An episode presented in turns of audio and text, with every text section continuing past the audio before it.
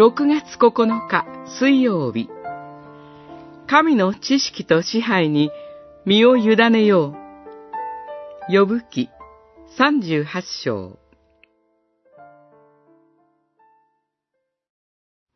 これは何者か知識もないのに言葉を重ねて神の競輪を暗くするとは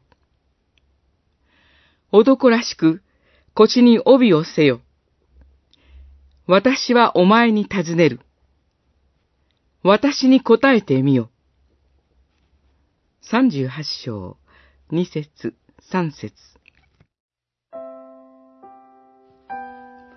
この章から神が登場し、呼ぶと直接対話されます。すでにエリフが先駆けて呼ぶの思いと言葉を正しく方向づけましたが、神は呼ぶにズバリと問いかけられます。人間に過ぎないお前に何がわかるというのか。早い話が、天地が創造されたとき、お前はどこにいたのか、答えてみよ。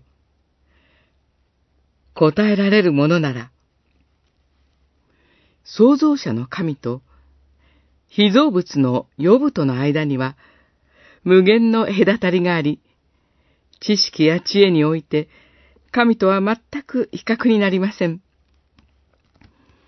しかし実は、ヨブが三人の友人に自分の知識や考えを言い張ってきたのは、自分をまるで神のようにみなしているのに他なりません。